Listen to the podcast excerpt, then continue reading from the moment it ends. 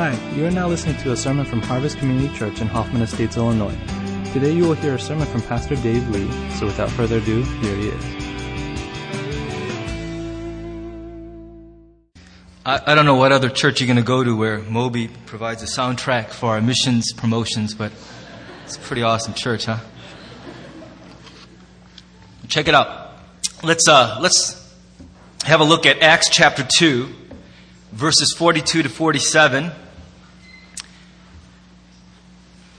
Acts chapter 2, verses 42 to 47. Thank you. All right. And here's what it says. And they devoted themselves to the apostles' teaching and the fellowship, to the breaking of bread and the prayers. And awe came upon every soul, and many wonders and signs were being done through the apostles. And all who believed were together and had all things in common. And they were selling their possessions and belongings and distributing the proceeds to all as any had need. And day by day, attending the temple together and breaking bread in their homes, they received their food with glad and generous hearts, praising God and having favor with all the people. And the Lord added to their number day by day those who were being saved. It seems like just about once every year, I end up preaching out of this text. And I've wondered about that. I think it's safe to say this is one of my favorite passages in all the Bible. Uh, and I think the Lord brings me back to that on a regular basis because this is one of those passages that deserves a second and a third and a fourth look. I love it because it paints for us a beautiful picture of what the church is supposed to look like when it's being the church. Now imagine, how many of you guys work jigsaw puzzles on a regular basis? Anybody love jigsaw puzzles? Am I the only nerd in the All right. I love puzzles. And imagine how hard it would be to work a thousand piece jigsaw puzzle if you lost the box cover. You know, that'd be pretty hard. I think you could do it eventually, but it would be a whole lot of guesswork, a whole lot of trial and error. And what I love about this passage is it's like God took a snapshot and put it on the cover of the box and said, you know all these pieces you're wrestling to put together, this thing you call the church, this is what it's supposed to look like when it's done. This is what the body of Christ in beauty and health when it's thriving is supposed to resemble. And I think that's why I love going back to this passage. Because it gives me a sense of vision about what it is that so compels me about the church. I love the church. I love the concept of the body of Christ, of people gathered together by a shared experience of salvation in Christ for the purpose of serving God and sharpening and helping each other. That to me, I don't see anywhere else in the world nearly in the beauty and in the wholeness that I see in the picture of the church. That's why I've given my life to serving and building the church for Jesus Christ. And when I read this passage, it excites me because I get it and I see that if this is what we're becoming, this would be worth my whole life. And I know that that's what you're going to feel when you see that. Now, I've come to learn over the years at Harvest that there are no shortages of, there's no shortage of opinion about what church should look like. And I know that there's no shortage of opinion about what a good church would look like and how Harvest can improve to become a good church. I mean, those kinds of opinions are out there. And so what I want to do is capitalize on that. And I'm going to yield five minutes of my preaching time to let you preach to one another the first part of this sermon. Okay? Don't be nervous. I'm not going to make anyone come up to the front. But here's what I'm going to ask you to do. And if the guys in the back there, if you can prepare maybe a song to play in the background or something, that'd be great. Um, I'm going to have you, in just right around where you're sitting, talk to a few people. And here's what I want you to talk to each other about for about five minutes. What would you want to see happen at Harvest or any church that would be so beautiful, so compelling, it would fire you up every week to come out here? What kind of church do you want to be a part of? Not just on Sundays, but what do you want to see happen in the church so that this church or any church will be what you would call a good church? The kind of church you want to be part of. Does that make sense to you? So that's your assignment for five minutes. You know, tell each other, because I know many of you are telling me, but tell each other too, what kind of church you want to be part of. All right, let's do that. I want you get the music rolling and just try to turn in your seats. Don't walk around too much, but spend about five minutes talking to each other about what you want church to be like. All right, all right. So I, I think, you know, I have like bad ears, and I think I heard some people say, Like to go to church where this is the way preaching is done every week. is that right? Well, listen, I hope that it, that turned into something worthwhile and positive rather than just a gripe session because the truth is you could sit in any church in America or around the world and there's room for improvement. There's always a step we can take to build a healthier or more beautiful church. But I hope what happened while you were talking to each other is certain things came out that you really value. And sometimes you know what you value because you're looking for it and you're not finding it in the ways or amounts that you wish. But you know in your heart you can't compromise that. This is something I long to see, and my heart won't release that in me. Well, let me give you a snapshot from this passage because this passage paints a very compelling picture of a thriving church. And let, let me just read off a few things that I see in this passage. The people were very serious about learning God's Word. And that was at an individual and a, at a corporate level. They took it seriously.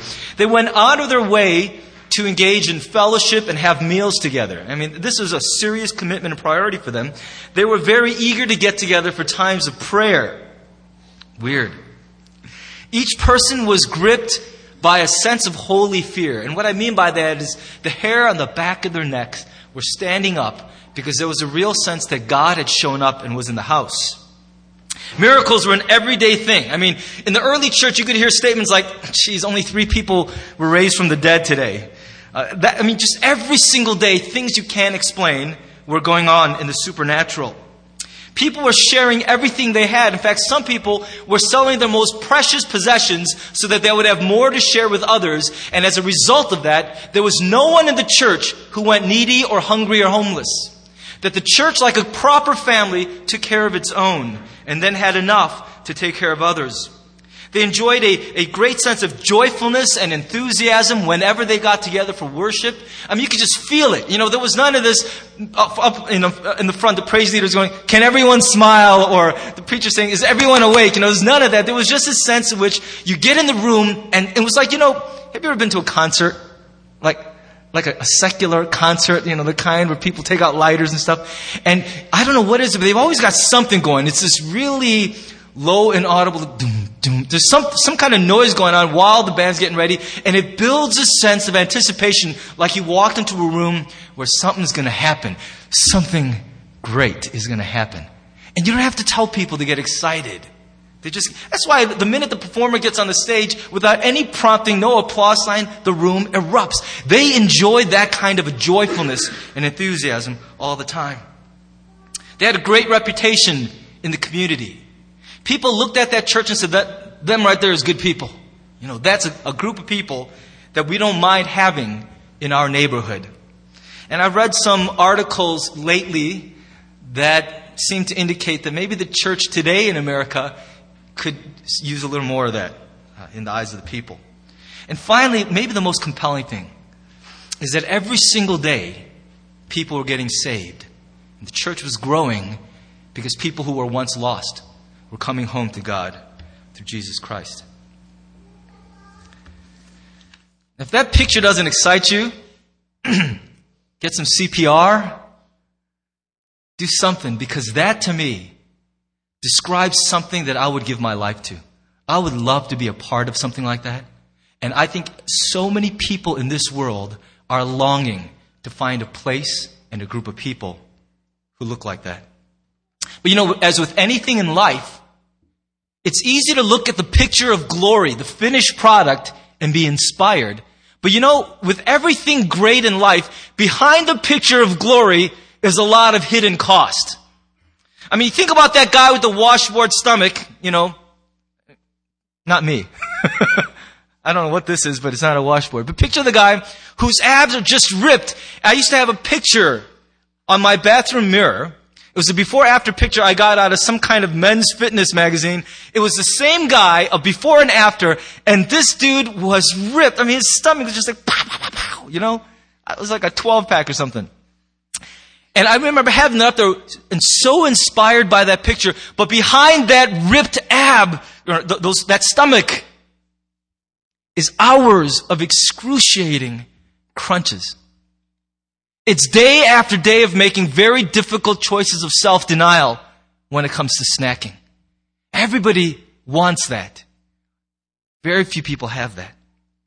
I think about the picture of the marathon runner crossing the finish line. You know those annoying people who run like gazelles for like 26 miles straight and they finish the, like this. How can you finish a, uh, the crossing line, uh, the, across the finish line of a marathon smiling? I'd just be like, uh, trying to get across. They're just smiling, arms raised, and just think about that moment for a second, what that would feel like. That's a picture of glory, but behind it, do you have any idea how many hundreds of miles that person has run alone in the pre-dawn darkness? I read a book about training for marathons. And it talks about how many hours a day you have to run. It's like a part-time job. I mean, you're talking about a good four hours a day towards the end of that training, and no one can run with you or for you. You're doing it every single day, no matter what. And I just think about that. Behind every picture of glory, there is a story of hidden cost. Hours of unsexy, unglamorous investment so that that final picture looks the way it does. You know, this morning as, as I was listening to the praise and, and singing together with the, the, team up here, I was just thinking about how great our praise team sounds. Do you guys agree? Can we give them some encouragement? I mean, I, I have been to some places where I was like, wow, I want to go home because, you know, not to disparage the praise team, but just nowhere near what I'm hearing on Sunday mornings. And you know the thing is, that finished product you hear every Sunday, in order for that to happen, a group of people that you know personally have to hear that alarm go off at five in the morning on Sunday. What time did you get up today? Their alarm eh, eh, eh, at five in the morning, and they're here by seven, ready to roll. Or in some cases, yeah, 658 or something, right? But I want you to know that behind every beautiful picture is a story that doesn't get told, but has to be there. Behind everything we love to look at is a pattern and a lifestyle of commitment and investment that creates the beauty that surrounds our world. That's what Acts 2, 42 to 47 is about. It paints a picture of a beautiful church, but I'm here to tell you, and you hear me say this several times today, beautiful, healthy churches are not found, they are built out of obedience and vision. We don't just hop around looking for the church that's beautiful when I get there. We build the churches as glory to God. You know, that's what the beauty of the church is, is collective lives investing themselves in the kingdom of God. You know, think about what we see in this text. This commitment to learning God's Word. You know, and, and as a pastor, I, I, I, love that. This idea of a congregation of people who don't have to be force fed because they just love God's truth. They can't get enough of it. And I remember there was a period, a really magical period for me and many of my peers in the 80s when we were between the ages of 14 and 18 where we were just all coming to Lord, to the Lord in droves. I just remember my youth group, there was a revival and almost everybody in our church, in our youth group, became a Christian in the span of three summers.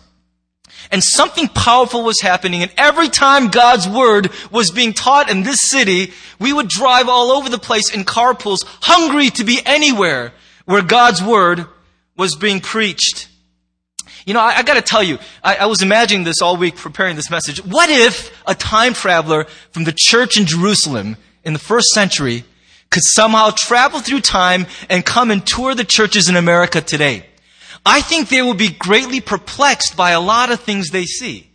What we call church, I think would have been a really, really strange thing for the people who built the first churches. I think the, the strike, most striking thing for our time traveling friend would be this. That there is such a sharp boundary between being at church and being not at church. This idea that church is a place I go to, not a thing that we are part of.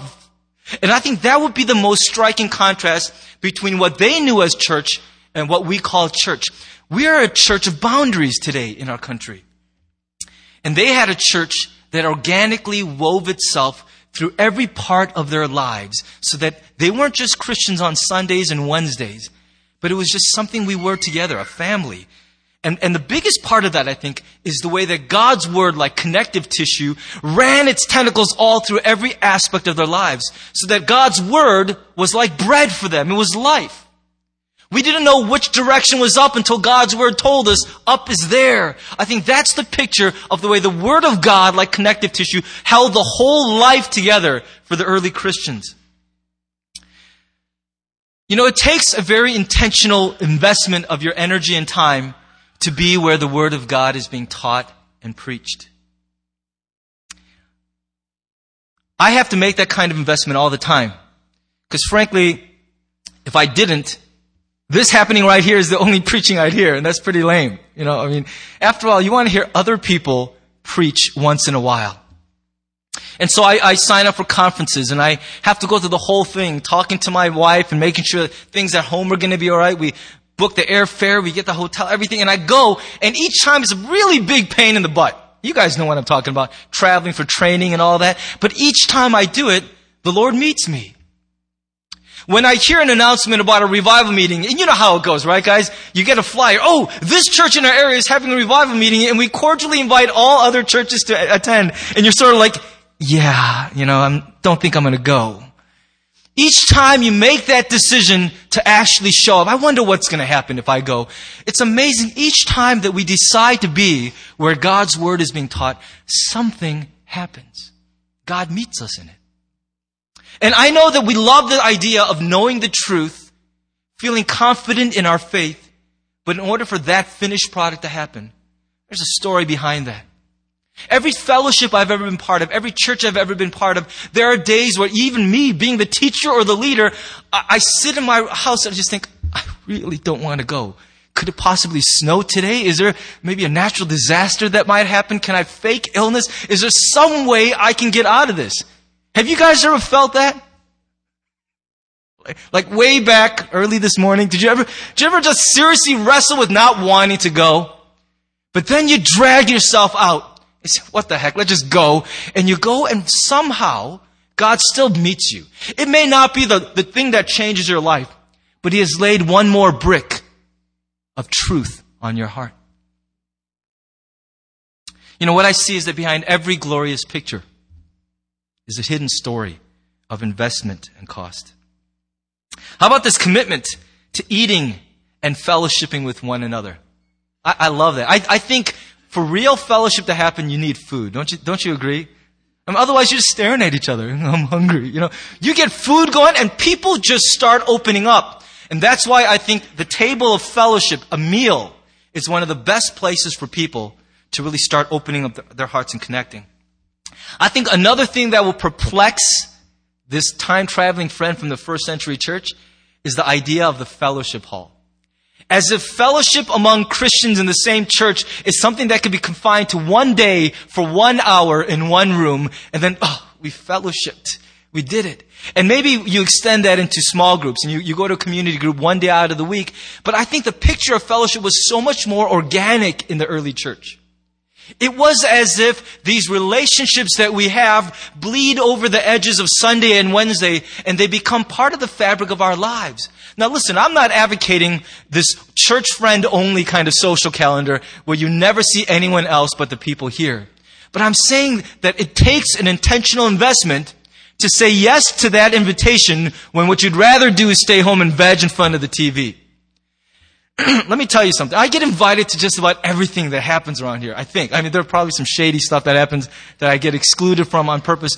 But I get a lot of emails. And if you could see my family's social calendar, and I know the other pastors are the same, it's nuts! It's like we could be out every single night, every single day, every single week for the whole year. So when I see an, an email coming from Evite, there has to be a moment I say, Lord, Please give me the answer. What am I supposed to say on this one? Because I want to be a part of everything, but I could so easily be away all the time.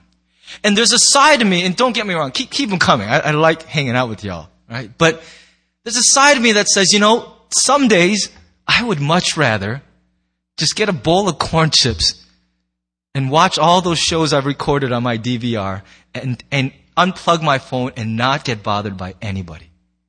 Am I the only self-centered person who feels that way from time to time. I mean, just sometimes you just want to go, everyone get away.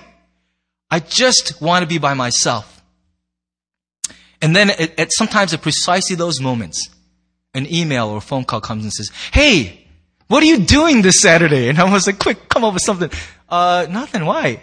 And, and there you go. I'm, what I'm saying is sometimes I love it. Sometimes I don't.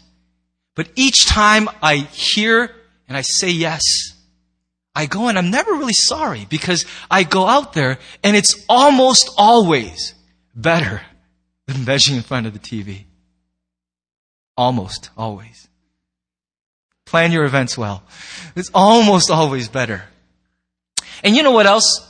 Jeannie and I, we, we really have committed ourselves to this ministry of opening our home to random groups of people. And many of you have been to our home. If you haven't, uh, drop hints. We want you there. We, we love having people come into our home and entertaining them and sharing a meal. And you know, the thing is, it's a lot of work when you got four kids to have people come over and look like we don't live in a cave like animals. It takes a lot of work. You may come to my house and you go, oh, it's not that clean.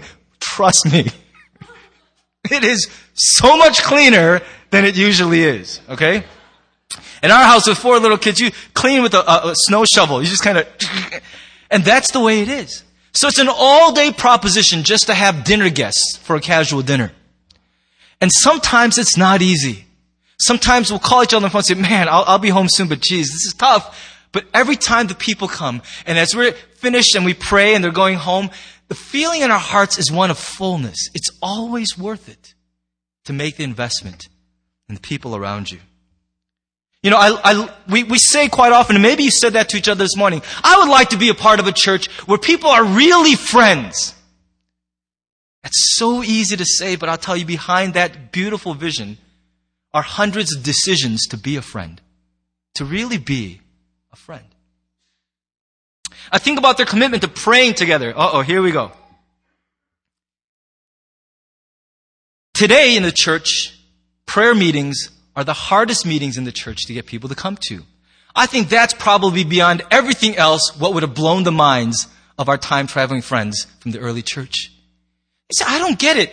If, if prayer is such a hard sell, how does anyone around here expect anything to happen?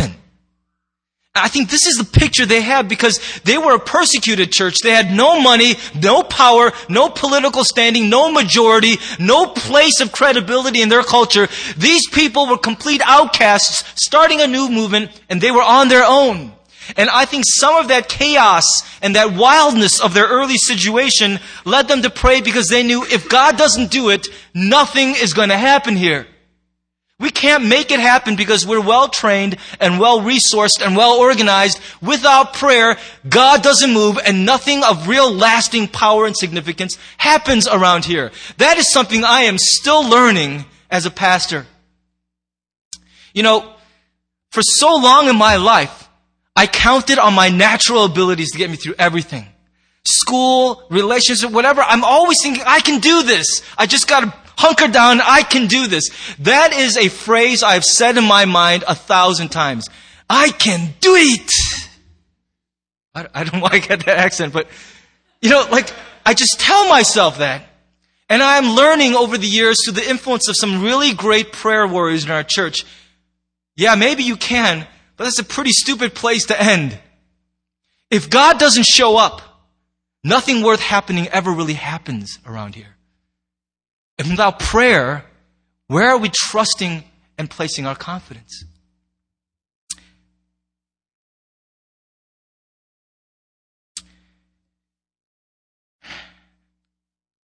You know, behind every great movement of God is a concerted effort or campaign of prayer. Every time I read about revivals, the hair on the back of my neck stands up. It's like, ooh, I want to be part of that. I want to be a part of this defining revival where fire sweeps over a region or a generation of people and catches them up. But when you keep reading the revival histories, you can keep dating them back to a point where someone somewhere began to pray. Every revival started with prayer. One of my favorite revival stories happened uh, in, in, New York City about 100 years back. There was a businessman who just got it in his head, you know what, we need to start praying. I'm going to personally start praying every single day during the lunch hour in this one building. And he just put out an open call to people who wants to come and pray. And one by one, God started calling people to himself. And little by little, this little prayer meeting started growing, and then it became hundreds of people. And each time I read this story about how revival swept over New York City, and it began on Wall Street at the business center of the most powerful and secular city in our nation. And my heart shakes, and I think that's something I want to be a part of. But you know what? It wasn't all fireworks. There were hundreds of sessions where people came out and instead of eating lunch, they prayed and they said, all right, Lord, we're praying for something. And it was just a very quiet, calm thing. The hour came up. They were still hungry, like, should have eaten a sandwich. And they went back to work. Hundreds of such meetings without fireworks. And then one day, God shows up. One day. And you know, sometimes people come to the prayer meeting on Thursday and wonder, well, is this it? This is what you're all excited about? It didn't rock my world. And I, I get that. I mean, some days I feel like, all right, I, I could have been more, but you know what? We're not going to prayer to rock our worlds. We're going to prayer to tell God we don't expect anything to happen, which He does not first do through His own strength. And you gotta go through a hundred weeks of uneventful prayer to be there alert when the fireworks start. You know what I'm talking about? Behind every glorious picture is a quiet movement of hidden cost and visionary investment behind every single one. Some of you guys will one day hang out with some people you used to go to school with, and maybe it'll be 15 years later, you haven't seen them in a while, and they are fabulously wealthy. Dude, I know you had all that money. Well, you know how like I never wanted to go out to dinner at those fancy restaurants with y'all? I was actually investing all that time, and now I'm a gazillionaire. You know, behind, and you're like, oh, I want to be a gazillionaire. Well, you know what? Behind every glorious picture is an untold hidden story. Have I said that enough times? Are you getting it? I think about this sense of presence of God, holy fear or awe, as the Bible puts it, that came over the people. And you know what that's talking about? That's talking about like, this isn't just something we do. This isn't games we're playing here. Have you ever thought you were part of something human and then something supernatural happened? Have you ever been a part of a moment like that? Can you just, I want to, I just, I'm curious about this. Can you raise your hand if you've ever been part of a supernatural moment where without any doubt in your mind, God had shown up in that place and done something? Any of you? Raise your hand. I mean, that's a, I, I want the rest of the church to see. Uh, go up and ask those people. Okay, if you see someone near you who raised their hand, go up and say, tell me your story. I gotta hear this. There are some amazing stories in my life where I, I could write it in my journal, I can put it in a sermon illustration, and you would go, whoa, that really happened? I think about the time that I was in, a, I was in the woods and, and it was free time, so to speak, at a very rigorous training event. And they told us you could either nap or you can go on a prayer walk. And all I could think about was, I'd rather just veg for a while. But I said, no, let me for once be a good kid and just do what they tell me. So I went and did a, a, a prayer walk. I sat on a log. I heard God tell me, pray for healing. And I prayed for it. And in that little place, in that clearing in the woods, God delivered me from a very vexing physical ailment. I've told you that story before, and I, it was an amazing moment. You saw a picture of an old man in that Tuba City video. His name is Conrad. He's a Hopi farmer. He's not a Christian. In fact, he's kind of a grumpy old guy. And he's the guy that, that I, I asked him, how can I pray for you? He said, you want to pray? Pray for rain. And I, I told you the story too before that I prayed for rain and torrential downpours came down in the middle of a drought. And I'm thinking, God, I didn't expect anything to happen, but seriously, you know, when, you, when God shows up, they make for great stories. The kind of stories that make you feel like, what's going on in my life? Am I dead inside? How come I don't get to be a part of those moments? I want to see God show up so that the hairs on my neck stand up and I get goosebumps. I want to see God and experience Him. Don't you have that feeling? They make for great stories, but behind each of those great stories is a quiet decision to be where God tells us to be and to do what God tells us to be doing. That's when God shows up. If I had not gone to Tuba City, and can I assure you, that summer was a crazy summer, everything in me wanted to stay home. And if I went, I wanted to be part of the little kids ministry, the, the VBS where everyone's cute. I didn't want to be the one guy apart from the rest of the team trudging from home to home doing adult visitations, but that's what we went ahead and did. Being where God tells you to be puts you in a place to see it and appreciate it when God shows up. To be doing what God tells you to be doing puts you in a place where God shows up. How many times have you copped out and not gone to a retreat and then your friend, they get back and like, oh my gosh, that was the best retreat I have ever been to in my life. Just listening to the CDs is not going to be enough. God was moving and something happened and you're like, crud. I wish I would have been there. I wish I'd have found it in me to be a bigger person and just obey the Lord because I should have gone. And I really regret that somehow I was not there when God showed up. You know, think about this commitment to generous giving. It's a beautiful picture of a church where nobody goes hungry. I think all of us would take some pride in saying stuff like this. No brother or sister of mine is going to go hungry if I have anything to say about it. You know, I think about my younger brother in, in Africa. If he needs anything at all, I'd give it to him. That's what family does. And I'm not just talking about a little money. I'm talking about stuff like kidneys, okay? I mean, if he needs an eyeball, he can have one of mine. My brother will never have a need if I have the means to take care of him. That is what family is. Do you get that? And I think it would be a compelling, amazing experience to be a part of a large group of people that though we do not share blood and DNA, we are family. I want to know that I'm in a place where if I went homeless, I can come and live in your living room for as long as I needed. That's compelling, but man, that's, un, that's not an easy thing. Those of you who have opened your home to someone in a difficult position, you know how hard that is. In the early years of our church, there was a situation in somebody's life in our church that they really needed some help. And my wife and I, we felt a very strong leading of the Holy Spirit to be the answer to that person's prayer. But what was being asked of us, uh, if I could describe the details, it was huge.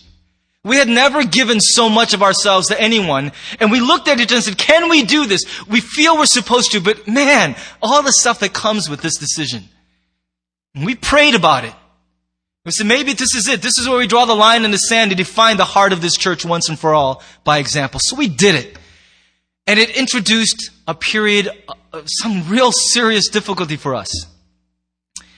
But looking back on what God did through that simple decision, not easy, but simple, we've never regretted it. God has done some things through that decision that really have laid the concrete foundation for a lot of our church. I'm so psyched Pastor Matt is here and he's getting us moving in this direction of reaching out to others and taking care of our own. I am so excited that this year we finally launched the Grace Fund. If you guys don't know what the Grace Fund is, it's a benevolence ministry where we're setting aside a certain amount of money and encouraging people when they have an unexpected windfall to give to others who might be in a tight spot. And it's already being used and, and God is encouraging and uplifting people's lives through this fund.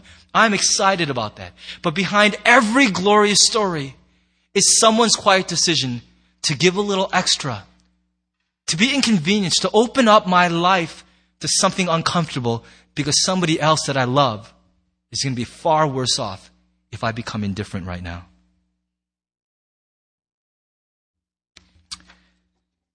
Finally, they had a great reputation in the community. Now that really gets to me. I, I love that picture of a church that doesn't just take up parking spaces in the neighborhood, but is actually blessing the neighborhood. I want to be the church that when something is threatening us, the neighbors go, you can't leave. We need you in our neighborhood. If you leave, what will happen to all of this and to all of us? That's this compelling picture I, I have in my heart of the kind of role we would have in our community. I don't want Harvest to just be a commuter church. I want to be the church where the people across the street from the building know that we are a place of blessing. They're magnetically drawn to us knowing that our place in their neighborhood is a good thing. But once again, behind that beautiful story of a good relationship is the decision to actually be in the community. And that's not an easy thing. It's hard enough just showing up and building this church. Taking care of the neighbors. That's pretty costly. I, I want you to know that behind every great story is a quiet decision in somebody's part. To be so captured by a vision that they would do something about it. My favorite part of this whole passage is that last sentence. And I don't think it's just one more description of the healthy church. I think it's the result of a healthy church. So God was adding to their numbers every day people who were once lost and were coming home to Jesus Christ.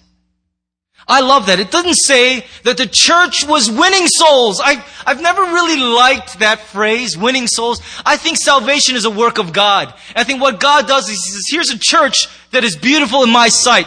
That anyone I plop down in there would be, it would be a gift to them to be a part of that church. And when God raises up a church like that, He keeps shoving people in there. I love the way that it's phrased that God was adding to them those people who were finally coming home from the cold. And I think that that's the kind of church we can become. A church of such real beauty that God sees our church as a gift to anyone He would put here. And He starts putting people in here who are coming home to Him. I, I don't see growth as another sign of a good church, but as a result of a good church, because that's a work of the Lord. And even behind that picture, I don't think anybody stumbles into salvation on accident. Everybody who's met the Lord, as the words in our, our Tuba City video reminds us, you can't respond unless you hear. Somebody's got to go out there and be in the community and share the good news. I said it at the beginning of the message. I think it's worth saying it again. The kind of church we chatted about for five minutes this morning that kind of church isn't found, it's built. And that's the thing. You can go looking from church to church, waiting for the one that's perfect. But I think God's call instead is to say, figure out what those things are that so fire you up, so compel you to see the beauty of the body of Christ. And then you kneel before your God and you make some quiet decisions to pay the hidden cost to be a part of the untold story of investment and commitment that produces beauty like that. Whatever it is you told your neighbors that you want this church to become, get on your knees before God and say, What can I do about that? What decision will I have to make this very week or this very day? So that at least in my little corner of this church, we become a little more like that. Amen. And for some of you, that might be nothing more than just making that decision this week. No matter what's going on, I'm just going to show up at community group.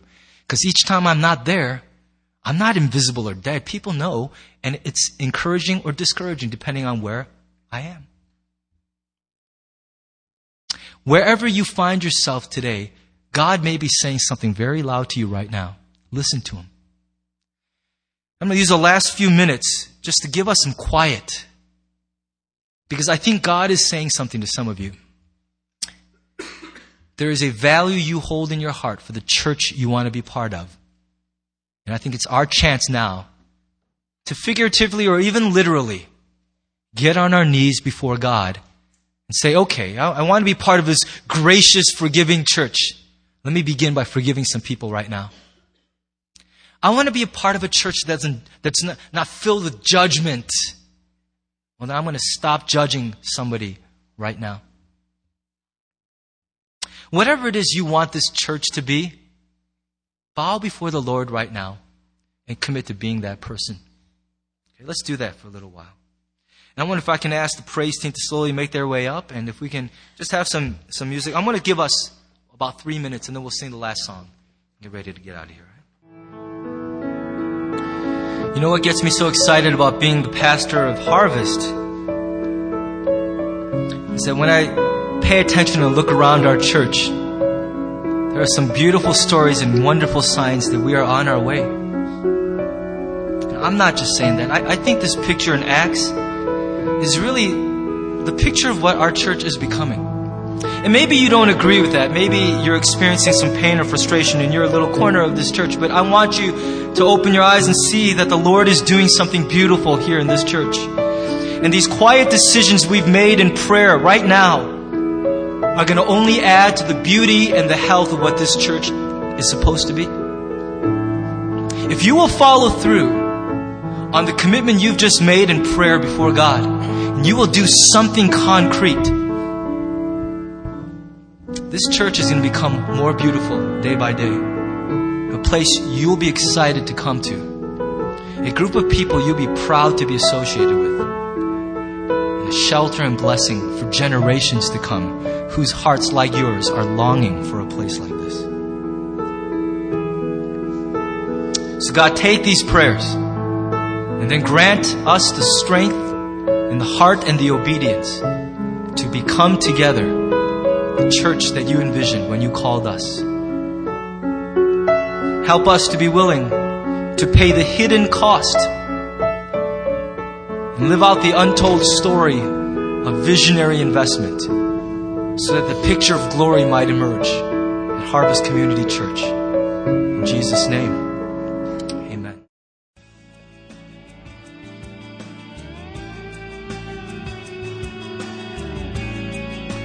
Thanks for listening to the sermon from Harvest Community Church. If you would like more information or have any questions or comments, check out our website at harvest-community.org. Thanks for listening.